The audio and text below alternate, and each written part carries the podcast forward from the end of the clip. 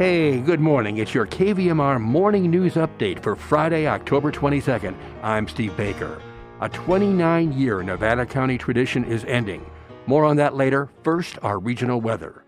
Nevada City, Grass Valley, today, showers with thunderstorms possible after 11 a.m.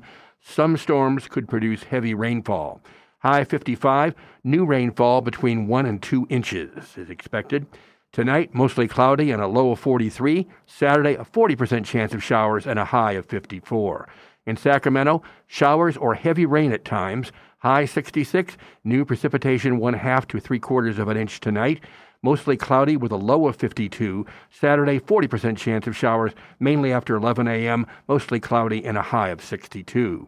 Truckee, Tahoe. Today, Rain mainly before 2 p.m., snow level lowering to 7,200 feet in the afternoon, high 48 and breezy. Tonight, slight chance of rain and snow, snow level 6,300 feet, low of 26. Saturday, slight chance of rain and snow before 11 a.m., then a chance of rain, mostly cloudy, and a high of 46. Placerville today, occasional rain tapering to a few showers late, a high of 62, maybe a half an inch of precipitation. And Angels Camp, periods of rain and a high of 58. Well, you may not have heard the term bomb cyclone very often, but one's heading our way, according to weather predictors. The Sacramento Bee is saying a series of storms hitting Northern California in the next several days will include a powerful bomb cyclone system expected to drop heavy precipitation over the weekend and early next week. The system is developing off the coast of the Pacific Northwest and is also expected to batter the coasts of Oregon and Washington. There's a big, deep pressure drop that's kind of remaining off of the Pacific Northwest.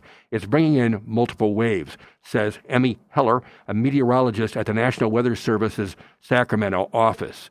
Precipitation will intensify a bit into Friday, with heavier amounts falling north of Interstate 80. The Weather Service says Sacramento could get a half an inch to an inch of rain through Friday, as a dusting of snow in the mountains could drop to around 7,000 feet. The Weather Service has issued a flash flood watch for areas near the Dixie Fire and the 2020 North Complex burn scars in place to uh, at least 11 a.m. this morning. The warning includes the areas of Greenville, Berry Creek, Feather Falls, and along highways 70, 89, and 162 near those communities. Conditions will calm back down to lighter showers early Saturday before the big storm hits that afternoon, expected to last into Tuesday. Heller saying the heaviest rain is expected in the Sacramento region Sunday and Monday. The capital city could get more than two inches. The Bee notes Sacramento only got about seven inches through all of the last water year, from October 2020 to September 2021. Some northern coastal areas like Eureka and foothills areas, including Nevada City, Grass Valley, could get five to seven and a half inches or more, the National Weather Service Sacramento office is saying. In the Sierra Nevada mountains, more than a foot of snow could fall at pass level. Forecasters predicting 8 to 12 inches at Echo Pass, three to four feet could drop in the southern Sierra Range around Sonora Pass. Snow levels are expected to drop from around 7,000 feet during the weekend to around 5,500 feet late Monday. The bomb cyclone storm will bring hazards including slick roads, possible roadway flooding, and mudslides. Californians in areas with recent wildfires may also see ash and debris. Northern California last experienced a bomb cyclone, or bombogenesis, in November 2019, right around Thanksgiving. The previous one before that came in December of 2015. The Sacramento Bee is reporting Roseville and Woodland rank as two of the top 100 best places to live in America in a new study, beating out mogul cities like Orlando, Florida, Iowa City, Iowa, and Providence, Rhode Island. More than 1,000 small to mid sized cities were analyzed by livability based on safety, affordability, economic stability, outdoor recreation, accessibility, and community engagement. Roseville ranked number 8 and Woodland ranked number 55. The Sacramento area has become more popular over the last few years as people flock to the state capital for housing and jobs. And Ubinet has some suggestions for getting through a big storm safely have sufficient food and water, pick up prescription medicine in advance, charge electronic devices, including phones, computers, and flashlights, and monitor local media outlets for updates.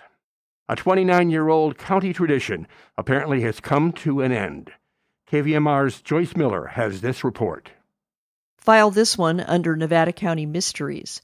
Today's issue of the Union newspaper of Grass Valley reports that the Food and Toy Run, which has roared through county streets every December since 1991, has come to an end. Tom Stacer, who founded the Toy Run and was its chief executive officer, declined to say what led to the decision to end the event. In reply to an email from the KVMR Evening News, Stacer said it's possible another organizer could take over the toy run. He would not comment on the reasons for its demise. The Food and Toy Run was a much anticipated tradition in these parts. A caravan of motorcyclists gathered every holiday season to ride through Nevada City and Grass Valley to the Nevada County Fairgrounds, where they would deliver toys and food to hundreds of families. Thanks, Joyce. 40 officers in the San Francisco Police Department have been put on leave for not having their COVID 19 shots, that according to NBC Bay Area.